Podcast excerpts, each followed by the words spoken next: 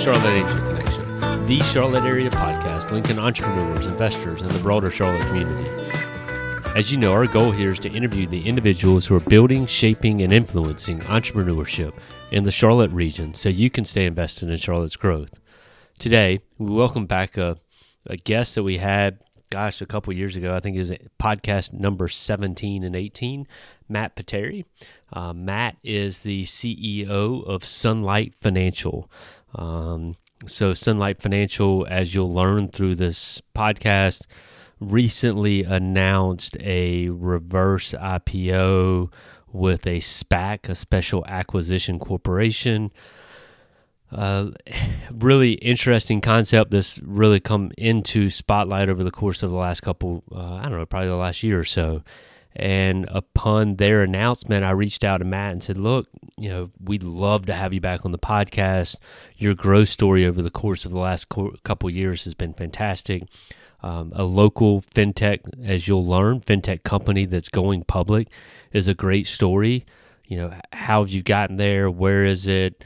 Um, what's the SPAC process been like, etc. So, fantastic interview today with Matt, talking about really a great company a great advocate for Charlotte, super humble CEO, and what their growth prospects look like over the course of the next five years, as well as where they've come from over the course of the previous five years. So, a lot of fun in the podcast today, a little bit of education along the SPAC process from Matt, too, and really excited to share this story with you about the Sunlight Financial company that will soon be another publicly traded company with the headquarters here in Charlotte, North Carolina. So enjoy another edition of the Charlotte Angel Connection.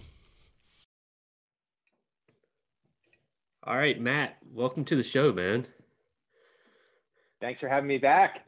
So how how exciting. So um, congratulations, first of all, on you know the journey you've taken. We're going to kind of dive into that a lot today, but you've come a long ways. And you've got a lot of exciting news to share with about you and the team. So again, congrats, man. Y'all done great work. Thanks, William. Yeah, it's definitely an exciting time for uh, for our company. So this is uh, this is podcast number two with you, right? I think our our original podcast was a, a few years ago. You had 50 employees. Nobody in Charlotte knew who you were. Um, I think one at least one thing has changed, right? You've got 200 employees now, and um, but I don't know if I walk through Charlotte South Park Mall that it's quite there yet, right? Um, so just real quick, walk everybody again through who Sunlight Financial is, um, how you operate, and how you busted onto the scene so quickly.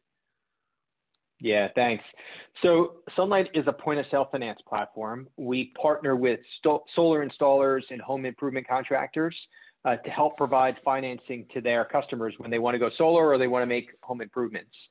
Um, we were founded in late 2014 and into into 2015, um, and we've had, you know, as you mentioned, we've had terrific growth over the last over the last few years. We're co-headquartered in New York and in and in Charlotte. Um, our model, and I said we, you know, we partner with with contractors. We have relationships uh, from everyone from the largest solar installers, some of the big public names you've, you've certainly heard of, uh, down to, to uh, small local and, and regional contractors as well. Um, and what we really do is we make it really simple for their customers to get that point of sale, that point of sale financing. Um, so you know, you're right. We're, we're not a we're not a household name in you know across the country or or in Charlotte. Some of that is by design. You know, we really sit behind our contractors. We're pretty low ego company, so you you won't see us uh, advertising just to get our brand out there and make ourselves feel good. We really sit behind our contractors. Our job is to make it easy for them and easy for homeowners to get those home improvements done. So, um, a couple years ago when we were walking through it, one of y'all's business model was twofold, right? You um, you make a little bit of money on the original upfront origination, and then you make a little bit of money on because uh, you'll some of the loans you kept and some of the loans you sold off. Is that still the how's the business model work? How do you make money? Yeah, um, so we actually don't hold loans on our balance sheet. So I described the we have two sets of partnerships, and I described the partnerships with the contractors on one side. On the other side, we have a, a, a network of banks and credit unions and other institutional capital provider who really want access to those consumers to make to to to get these high quality consumer loans. And what Sunlight does is we take those two networks and we bring them together. And so the the homeowner or the contractor gets a a loan at the point of sale to make it easy for them to finance uh, the home improvement. And then the capital provider gets access to high quality originations. And so Sunlight doesn't hold those loans on our balance sheet. Uh, by connecting those two parties with our proprietary technology platform and the risk management tools we're able to add, we effectively earn what uh, what is a we earn what is effectively a, a fee. Um, so all of our all of the compensation we earn is upfront and in cash. Okay. So it's a really simple, really simple business model. So you're connecting capital to lenders or borrowers, or yeah, that's um, exactly right. So it's a pretty simple platform. Nice way to grow a business. that, that's right. It's it's been a very we, it was it was intentional. Um, it's a it's a capital efficient way to grow a platform. If you look at our growth over the last few years, we've been able to we've been able to scale rapidly and do it in a in a very capital efficient way. Um, so it's it is all uh, it is all part of our intentional strategy. When we talked in 2018, we were talking about saturation of the market, right? Because you know it's always a question how how far can this thing run? Um, doesn't everybody already have solar panels? And we were talking about it, and I think at that point in time, you said there was a less than one percent saturation here.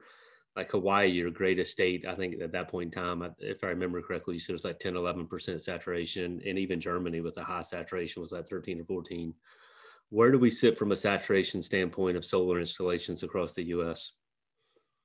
Yeah, unfortunately, everyone does not have solar today. Um, yeah, so about about there's about a three percent uh, penetration of U.S. rooftops that have have solar.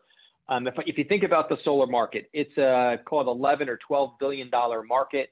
It's growing rapidly. It's growing you know, 10, 20, maybe even 20 percent plus per year. So it's a it's a fast growing market. Um, but it is early days, and you're right. You know, if you look at Germany, um, you look at California, and you look at Hawaii. You know, those those are uh, industry or or really market leading penetration rates. Um, you know, anywhere in the 10 to 20 percent plus range. Um, but it's you know, so it gives you a sense for how big the market could be. Um, and those markets are, are still continuing to still continuing to grow. So it's a really interesting, exciting space. Um, we're really proud of what we've been able to do. We've helped uh, over 100,000 customers go solar. So we're proud of the impact we're able to make um, and proud of the great experience. And it's helped drive uh, terrific, it's helped, not only has driven the growth in solar, it's also been a, a, big driver of job growth in the US. And so we're, we're proud of the contributions we're making to our community. Yeah. So you speak growth, uh, job growth. Um, we said it earlier you've got you've gone from 500 or 50 to 200 employees over the course of the last two years. And you've done it in a co-location or co-headquarters space with new york and charlotte. I went to your corporate headquarters rio or opening a couple years ago and um, that everybody was friendly. Everybody hung out with each other. Everybody knew each other right? It was a really cool little culture that you had going on. So how's culture maintained over the course of the last two years? And now is you know as we'll discuss i mean with the reverse ipo um, how do you how do you maintain culture over the course of the next five years?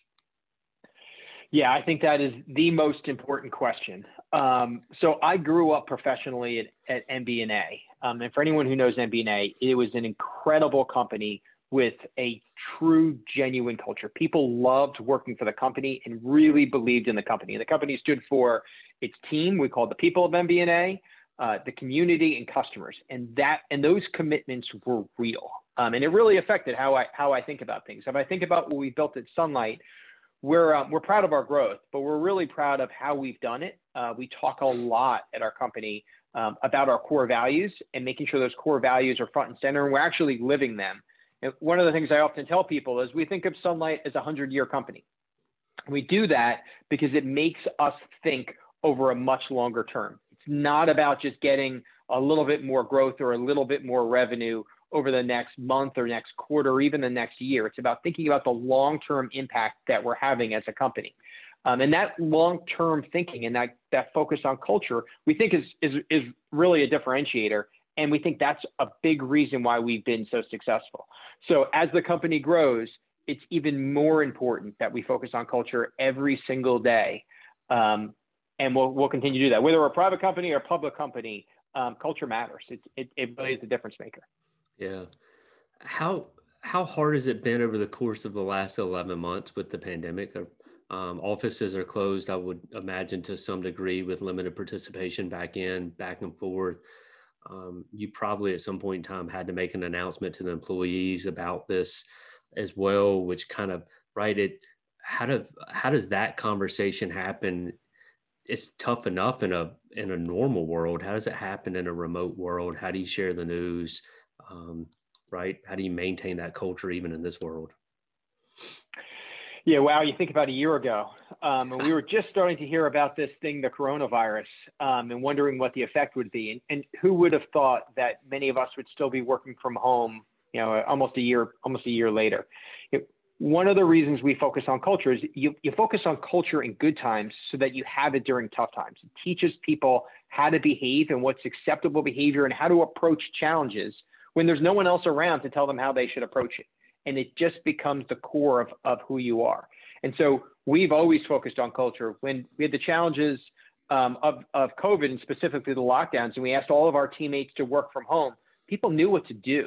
They, com- they were committed to the company, they were committed to our partners, and, and our team knew how to behave. And so certainly the last year hasn't been easy, easy, but it's been so impressive to watch our teammates step up, take care of each other, take care of our customers, um, and continue to drive our, our company forward um, in what is you know, unprecedented has been overused over the last year, but it is certainly an unprecedented time for us. Yeah. Um, so I'm really, really, really proud of, of the way the teams uh, uh face this challenge head on.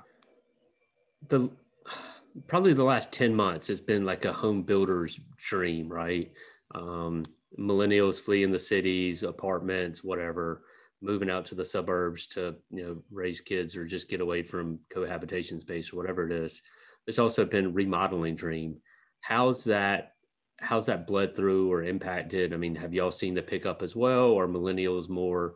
Or do you do kind of combination question do you do as much new home as existing home or how's that breakdown work? And then how have y'all seen growth impacted over the course of the last 10 months? Yeah, so we're focused on on existing homes okay, uh, so where customers are adding solar to their solar to their um, to their homes and then to into home improvements. Uh, what's really interesting about solar is, is solar is sold, it's not bought, and by that I mean very few customers wake up in the morning and say, "Wow, you know what? Today would be a good day to go solar."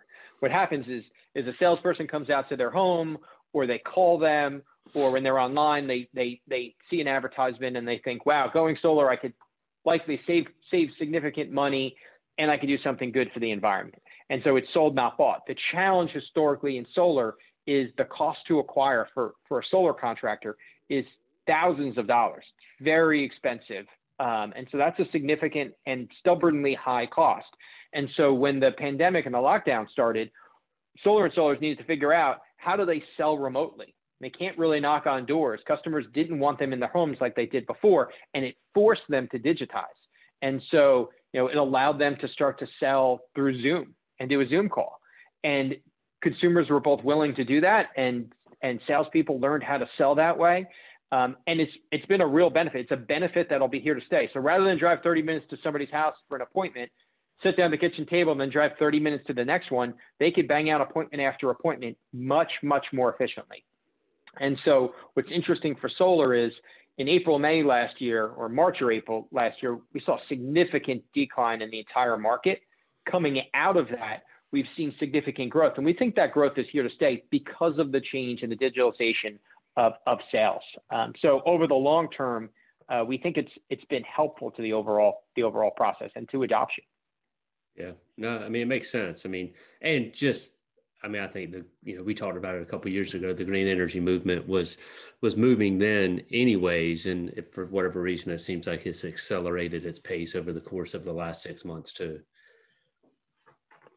That's right, and there's a virtuous cycle. The the you know salespeople often, solar salespeople often say the hardest house to sell is the first house in the neighborhood, because once that first house puts solar up on their roof, all the neighbors start saying, "Wow, you know that it, it looks good. I have a different image of what a solar panel looks like on the roof. It, it looks great. And wow, how much money are you saving a month? And how much over the lifetime? And how easy was it to go solar? And you start to see something like 30% of, of solar installations are from referrals. And so as you see more customers going solar, um, it feeds upon itself and it, and it creates that virtuous cycle. Yeah. So if there are any installers out there listening to my podcast, I'm a corner house south facing um, that I'm anxious to put um, solar panels on. So I'll take the phone call, right? I'm an easy sell at the moment. So there you go. Well, I know I know a few who would love to speak with you. Fair enough. So um, let's I mean let's talk about you know the kind of cool thing in your space right now, right? I mean you're in the process of is the technical term reverse merger, reverse merger, or reverse IPO? What's the technical term that we're going to talk about, Matt? Yeah, I mean, it is a it is, it is similar to effectively a, a reverse merger. Um, you know, it's a it's a business combination with a with a SPAC, um, and so yeah, and that's it. It effectively has the, the end result is that Sunlight will be a will be a public company upon all approvals. So um, so let's let's dive. It's funny. I was again. I was listening to the podcast from a couple years ago, this, and I asked you whether or not Bank of America was a potential exit strategy, and you um, you kind of like laughed and almost patted me on my head, like that's that's probably not the direction this is going to go, but we'll entertain it for a second. So it turns out Bank of America wasn't your exit strategy, right? So you're gonna. This is probably a much better route. Um, so how um, how does that happen, right? How were um, was were did y'all initiate the conversation? Were you approached? Can you talk about that aspect of it, or just how do we get to the point where you're going to be a publicly traded company probably before summer? Yeah. So um, first, it happened, you know, starting five years ago, and I think that's really important. Um, you, we thought about, you know, when we thought about the team that we were hiring and the controls that we put in place and the business that we were scaling, we had a very long term vision. So we didn't know for sure if the ultimate path would be to be a public company. Um, but we certainly built the business to be ready for that option and we gave ourselves that optionality. Um, and so again, if you look at our, our, our platform, you look at our team, um, this was a business that we very intentionally scaled and thought about doing it in a, in a, in a thoughtful way. Specifically, um, you know, in the, call it the, the middle of last year, um, going into the third quarter of last year, we were starting to consider um, what our strategic options are. And you know, we had a range of options available to us. Uh, we could have raised capital. We were we are a private company. Could have raised capital from a private equity firm, from a financial sponsor, and stayed and stayed private. Um, we could have done an IPO. We could have tried to do a, a, a strategic, get acquired by a, a strategic, and then the SPAC was also an option. And so we looked at all of these options. And for us, uh, we thought you know, for we and our and our board, we thought the the SPAC was the right the right approach for us. Um, it was the right approach for a few reasons. So first, um, being a public company, we think will help our business. It gives us access to the public markets. It gives us credibility. It gives us um, the ability to continue to accelerate our growth. And so we liked the path of being a public company. When we thought about the options there, we liked the SPAC uh, because you know, one, we get to we get to tell our story to the market, um, and you typically can't do that as much in an IPO. And so we can we can you know share with investors um, how we think about our company, what we think the growth prospects are, and we can we can we can tell that overall story because it is a business combination. Um, and for those that are interested, you can go onto our website. Um, you can see the presentations that we've shared and the full legal disclosures and everything else that goes with that. Um, but it gives but it gives a lot more context.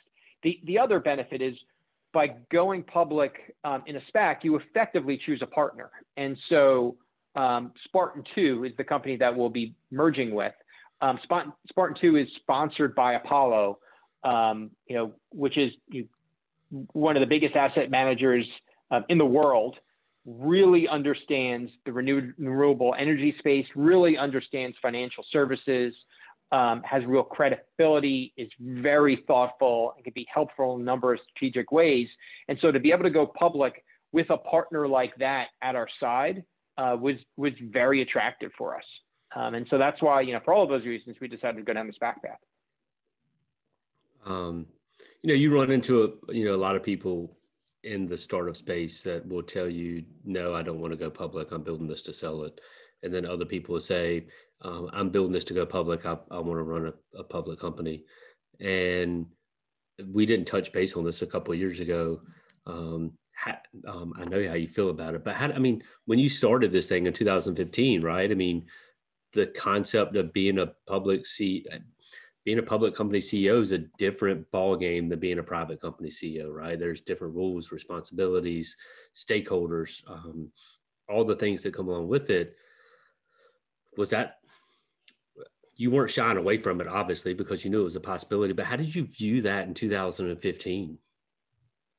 Yeah. So, well, first, you know, to, your, to the first part of your of your comments, there are certain companies that know based on what they're building, they're not going to be a public company.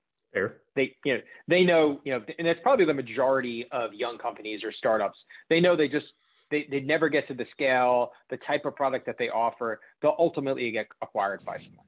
A company like ours, you could try to go down the strategic path, or you can go down a public company path. Um, and you never really you never really know which you'll end up in. Um, but we knew that the public company path was was a was we thought a long term good opportunity, and that's why we spent all of that time thinking about hiring the team. That if we were a public company, are these is these is this the right team to lead us as a public company? Having the right controls in place, having the right technology platform, thinking about things over the longer term, um, and having you know, consistent profitable growth not just rapid growth that you can that you can you know, turn and sell. Yeah. Um, and so we, you know, we it, it, forced us to think a little bit a little bit differently. Um, and we we we always thought it, it would be exciting for the team, good for the business uh, to be a public company, and um, you know the opportunity came along. Do structuring it, knowing that the the potential end goal, hiring the right people, having the right processes in place does it cause you to to drive a little bit slower? Does the initial pace of business because of trying to get the the culture right, the fit right, the processes?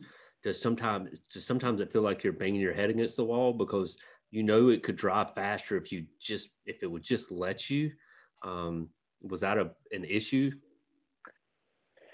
yeah, so um, you're you're right. There's always this there's always this trade off, and and I think it's it, it's funny as we talk to people about our growth, and you look at the growth that we've had um, over the last few years. We've grown at you know a CAGR of 50% plus over the last few years.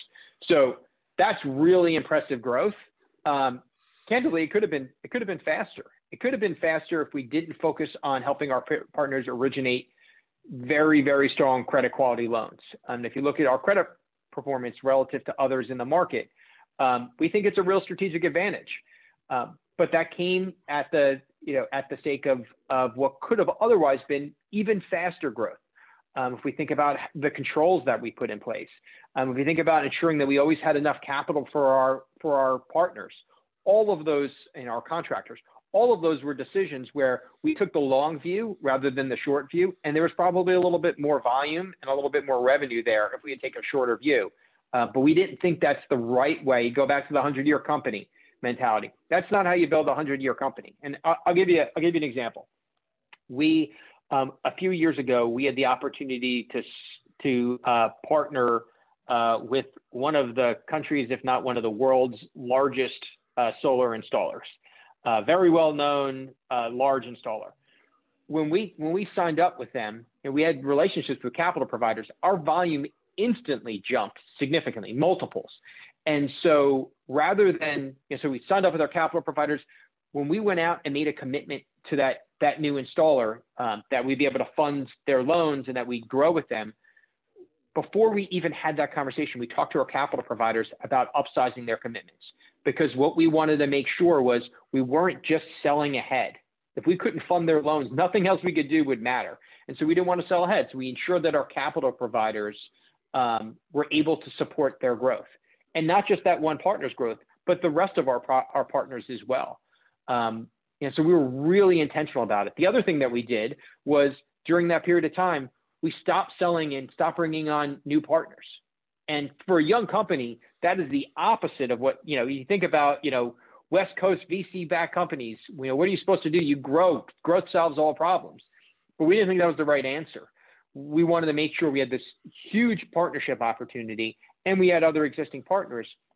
We wanted to make sure we gave them a great experience. And we knew they would look back on that over multiple years about how we handled it. As we stopped bringing on new partners, we really focused on, on executing for those relationships. And once we felt confident, then we expanded to the new partnerships again.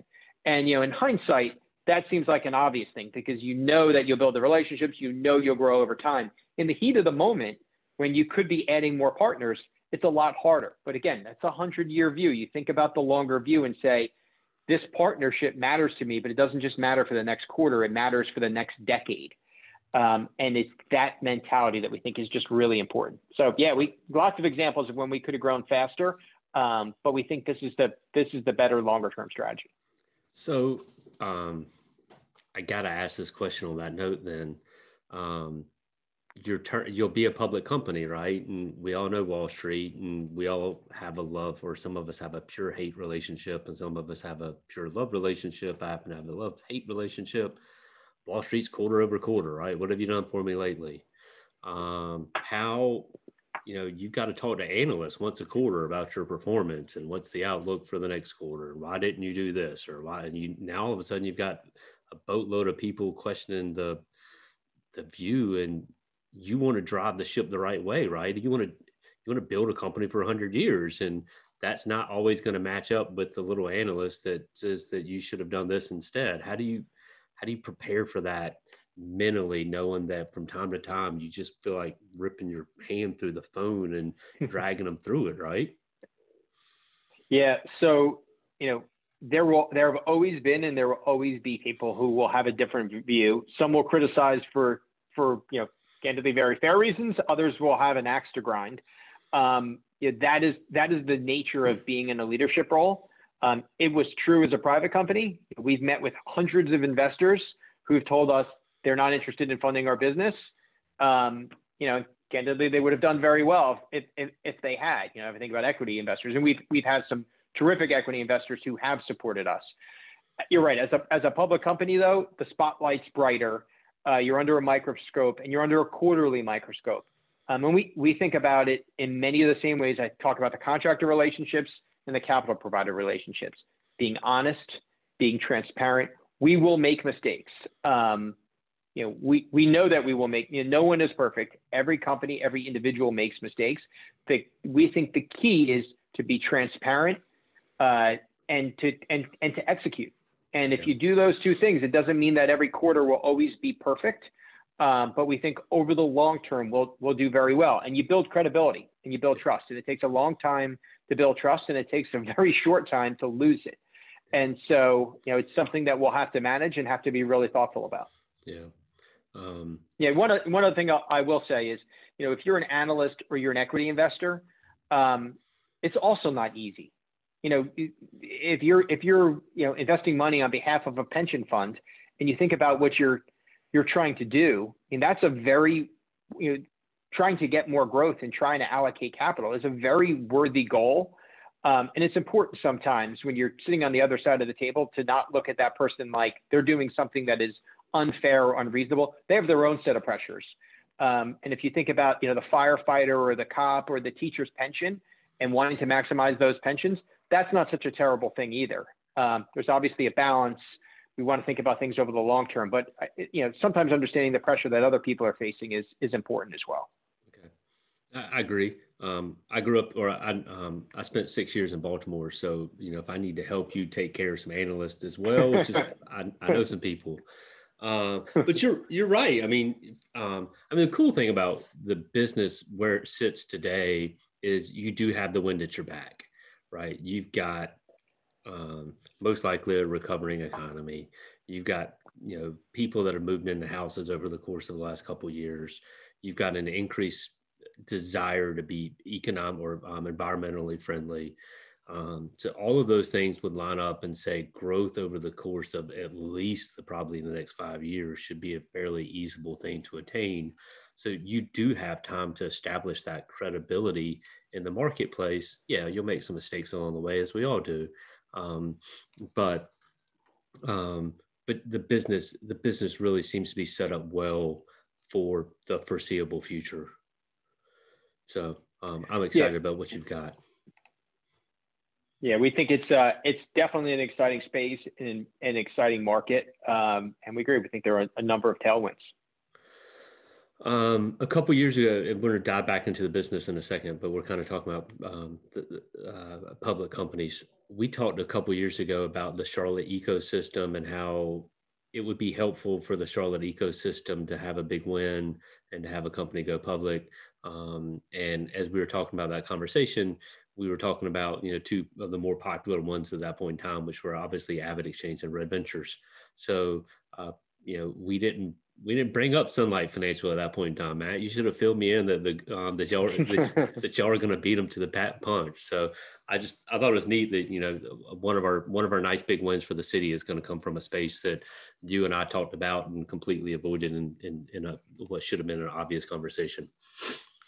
So yeah, I mean we've talked for a long time about Charlotte being uh, the intersection of of energy and financial services, um, which is really interesting because that's exactly what what Sunlight is.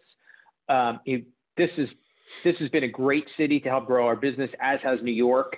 Um, and if I think about you know, Charlotte in particular, you know, being able to work out at a Packard Place and working with uh, working with Dan Roselli uh, to immediately get space to allow us to focus on growing our business um, and to be incredibly supportive um, the city's been the city's been terrific, and I think we're going to see lots of uh, lots of others uh, having putting some wins on the scoreboard pretty soon as well.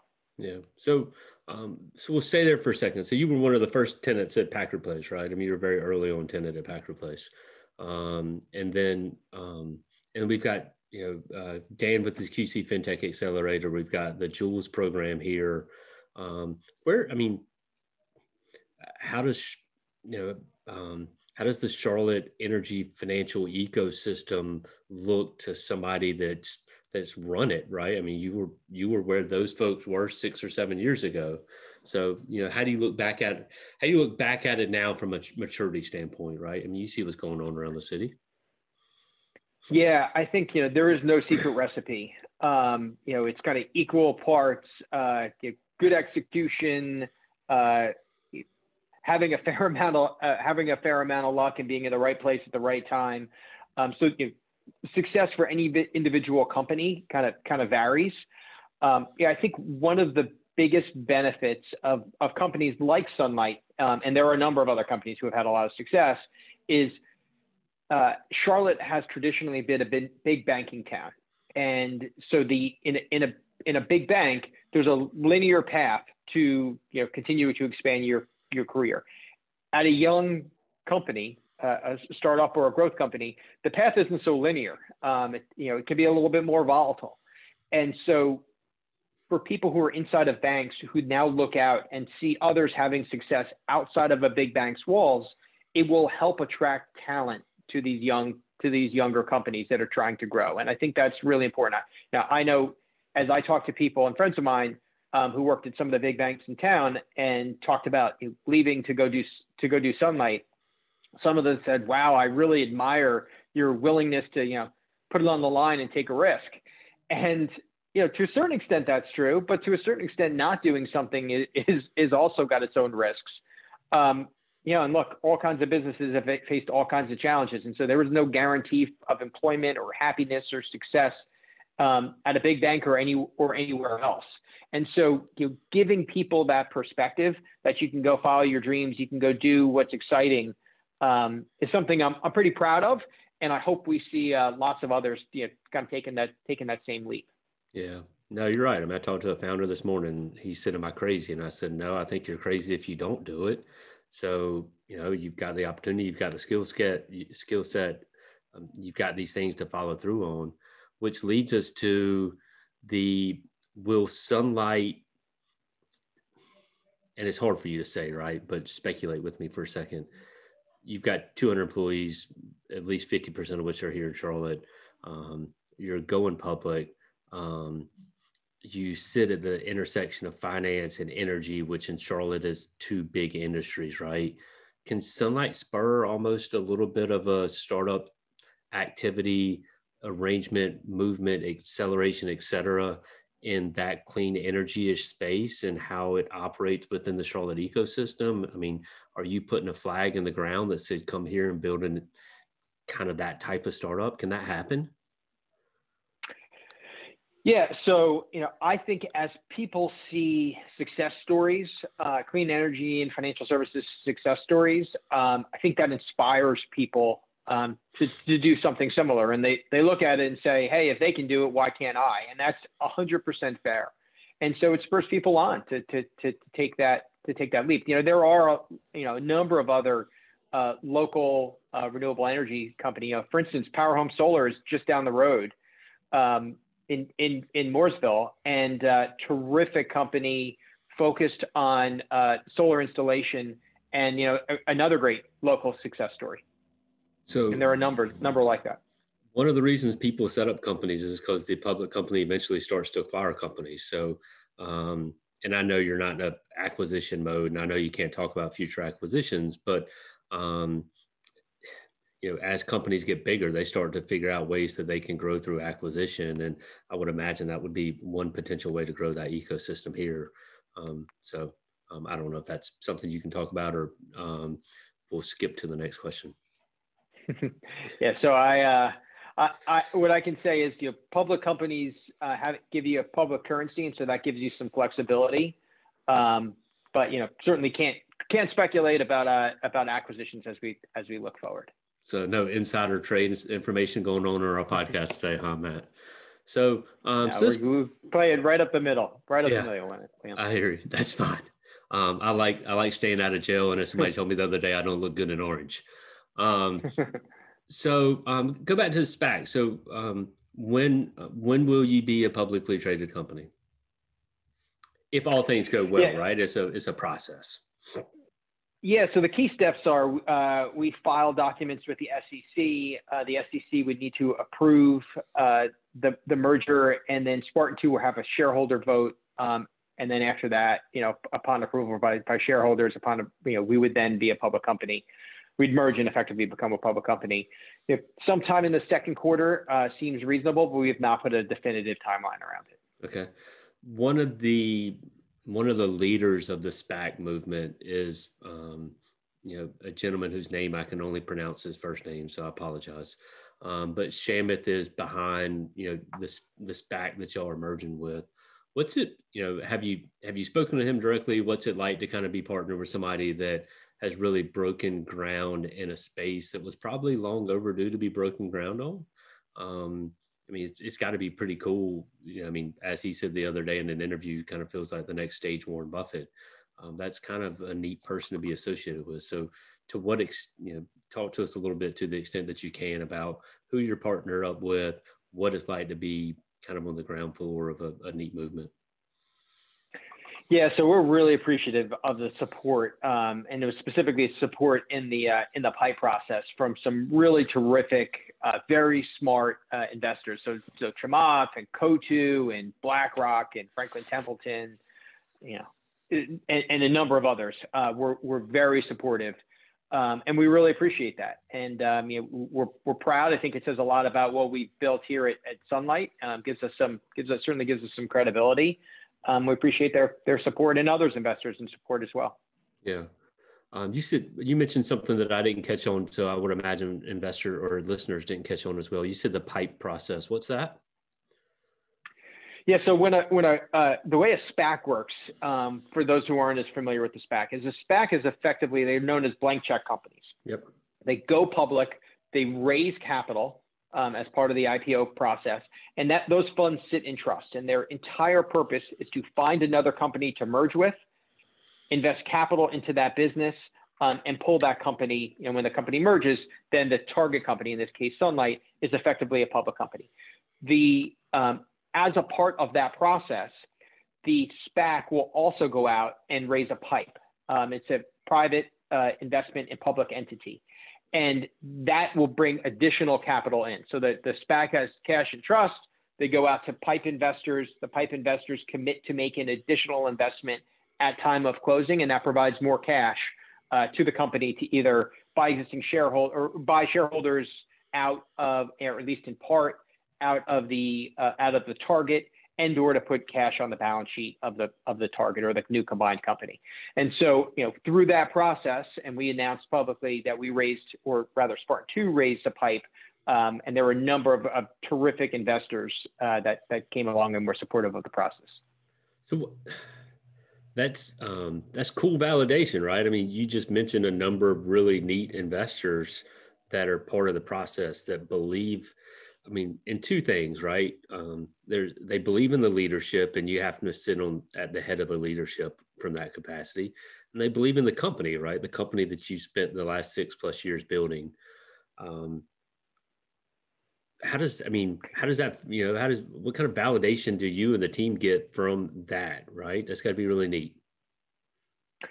Yeah, I mean, it it definitely is a source of pride. You know. Uh, you know, in Neuberger or, or Coatue or any of the investors that I that I mentioned, um, you know, step up and, and Chamath step up and, and say they they believe in the company they support the company and they want to make a, an investment. We raised a total of 250, where the, the total amount of closing will be 250 million dollars incremental.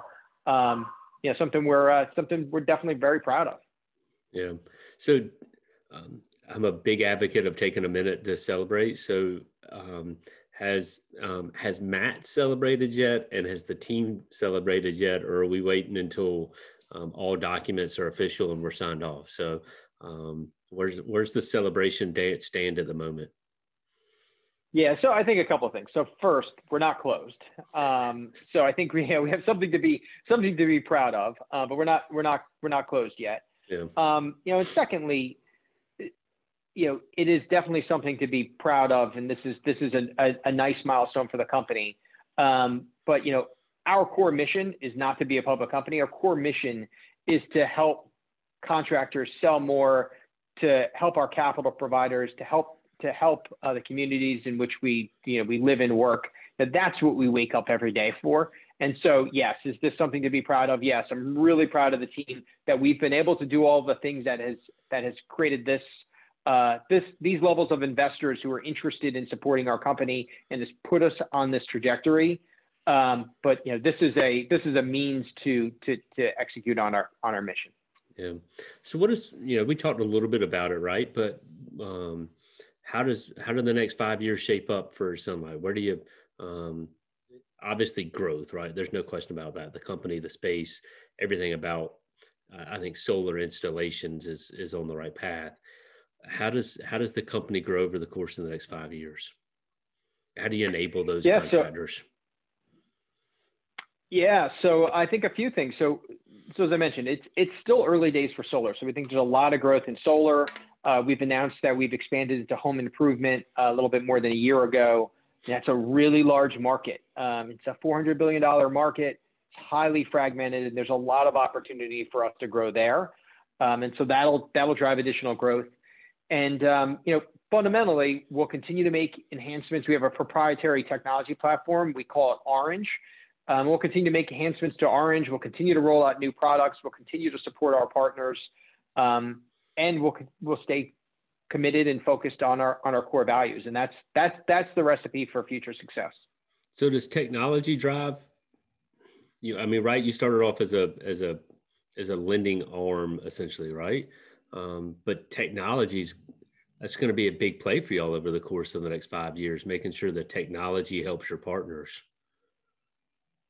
Yeah, uh, so our technology, so so Orange makes it very simple at the point of sale. If you think about that sale, if you're a solar installer or a salesperson, you you, you talk to the customer over Zoom, then you go out to their home and you show them the design, you get them to sign the proposal, and they say that they want to go um, they want to go solar at that point, the solar installer hands over that customer to Sunlight um, to process the credit application. And so it is our job to make sure there's no friction in that process. And then on behalf of our capital providers, we do a, a very thorough and robust underwrite. And and that's exactly what Orange does. You can a, solar customer or homeowner can go from credit application to full approval in less than two minutes.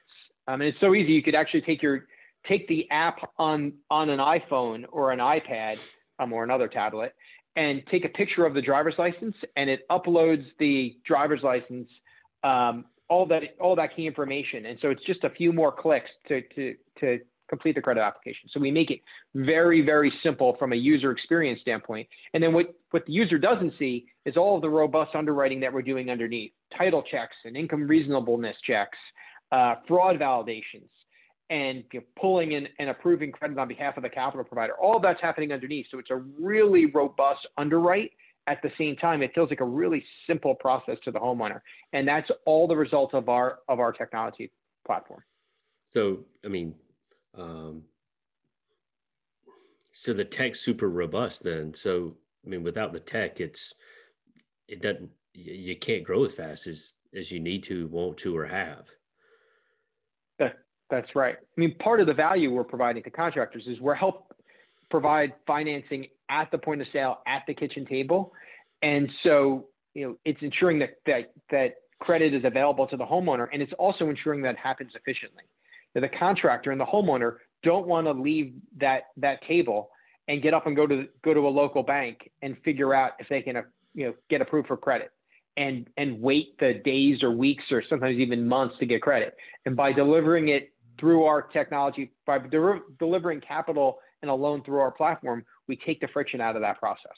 Yeah. So um, is that um, is that in-house these days? Is a lot of that tech in-house? Yeah so the the, the tech the, the layer of the technology that the customer uh, or the capital i'm sorry rather the contractor experience is all our proprietary technology. Um, we've we've developed it uh, for our own for our own benefit so yes. That's awesome. Um, and that was, I mean, that was part of the layering in. I mean, you had it from day one, or not, maybe not from day one, but you've continued to enhance that over time. So, to, I mean, you are a fintech company, and I didn't realize that when we started the conversation. I just, yeah, it's it's exactly right. Um, you know, it is our our technology platform. Um, you know, helps make that process incredibly incredibly simple, and we've yes, we you know we had a platform five years ago, uh, but we've spent the last you know five plus years investing significantly in the platform to make it more and more efficient, um, to ensure that we have robust underwriting and to give a great customer experience. So then y'all use that. You put that platform slowly. So I mean, the growth strategy is to continue to make it easier for installers and home remodeling folks to take that and leverage it up. So it's all about making it smoother for folks that maybe haven't used technology at all in the past. And so, I mean, you're to um, y'all have to train those folks too. Then. Yeah, that that's right. So if I think about in the home improvement space, it's not uncommon for a contractor to ask a customer today if they'd like financing for the you know, twelve thousand dollar HVAC system or their $18,000 roof and the customer say, yes, I, would love that. And then they pull out a piece of paper and say, great, fill out this piece of paper. And it gets faxed in. yeah. Sunlight, our entire process is completely digital. We've never had paper go back and forth. There's no faxing. There's no emailing. Um, in fact, when the customer signs their loan agreement, um, they do it digitally through DocuSign. And so it's all integrated. We, we make it a very simple process. And if you think about a, a solar installer or a home improvement contractor, financing is there to support the sale. And so, you know, they don't wake up every day wanting to help process loans. They wake up every day wanting to help customers you know, repair or replace their HVAC or get solar on the roof. And so that's why it our technology platform needed to be so simple so that it doesn't take significant training to understand how it works. It's just intuitive. It's a very simple, intuitive platform. When you talk about it in that light, there's lots of growth opportunities ahead. I mean, look, you can execute on solar for years and not really have to worry about anything, but you've got multiple channels that you can swim swim into over time if you want to. So, from a growth perspective, Sunlight is set up to, you know, potentially disrupt multiple different aspects of that space. Yeah, we think that's right. We think you know, solar is growing rapidly. Home improvements a large market um, and is continuing to grow, and so we think we have significant growth uh, growth opportunities ahead of us.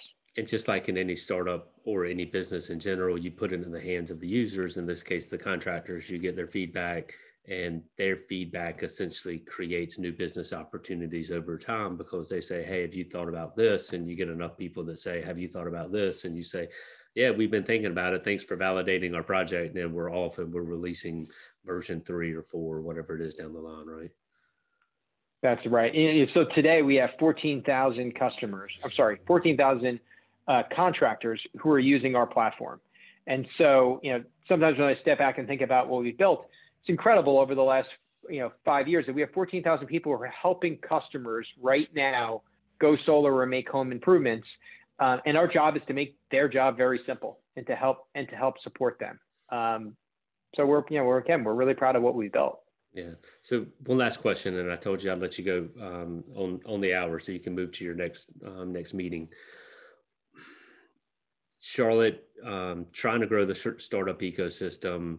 Um, you've got investors that are always trying to pick apart founders and businesses. Um, and you've now got this green space to be able to move in and out of, right? You've started with the solar panels, you've done now pivoted a little bit or opened up a new channel with home remodeling.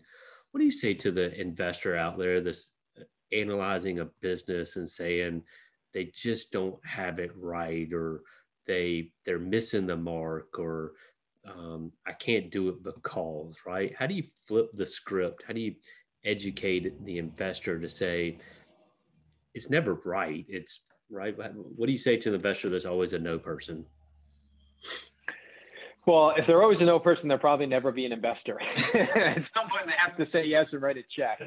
Um, look, they, they, investors see a lot of deals, um, and they have to say no to a lot of deals. And I know some terrific investors um, who passed on sunlight, um, and they are still terrific investors. Uh, I think some of them would admit that they probably made made the wrong call, but they're not going to make every call isn't going to be the right call.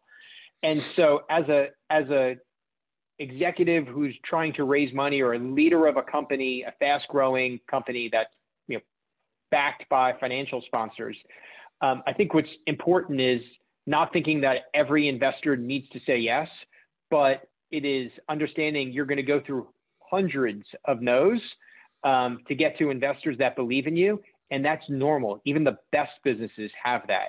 The other thing that I think is really important, and so it, on one on one hand, it takes really thick skin to understand. I'm going to go in, I'm going to give it my all, and they'll probably tell me no for a variety of reasons. Um, but the other thing that's I think really important is being humble enough to listen to the feedback. Uh, even some of those investors who said no to us gave us feedback that made us better. And so they may not have written a check, uh, but they gave us a perspective that was very helpful. And so that's a hard thing to both have thick skin and to be humble enough to take the advice. And you can't take everyone's advice uh, because if the, you know if the investor knew exactly what should be built, they'd probably be building it. Uh, and so it's a really that's a hard balance for you know for for leaders of of companies. Um, but it's a really important lesson, I think. Yeah, no, it's a it's a really solid point. I think it's a great way to end the podcast. And um, again, Matt, congratulations um, thanks for hopping back on the podcast with us a couple years later.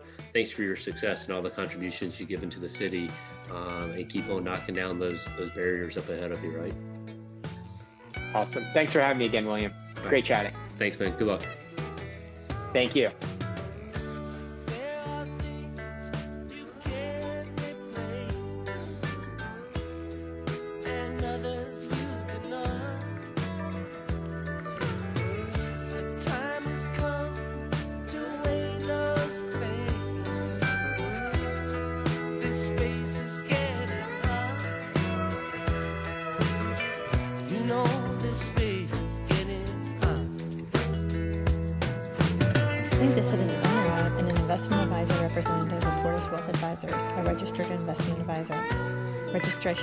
A certain level of skill or training. Opinions expressed on this program do not necessarily reflect those of Potere Wealth Advisors. The topics discussed and opinions given are not intended to address the specific needs of any listener. Potere Wealth Advisors does not offer legal or tax advice. Listeners are encouraged to discuss their financial needs with the appropriate professional regarding your individual circumstance. Investments described herein may be speculative and may involve a substantial risk of loss. Interest may be offered only to persons who qualified as accredited investors under applicable state and federal regulation or an eligible employee of the management company. There generally is no public market for the interest. Prospective investors should particularly note that many factors affect performance, including changes in the market conditions and interest rates, and other economic, political, or financial developments. Past performance is not and should not be construed as indicative of future results.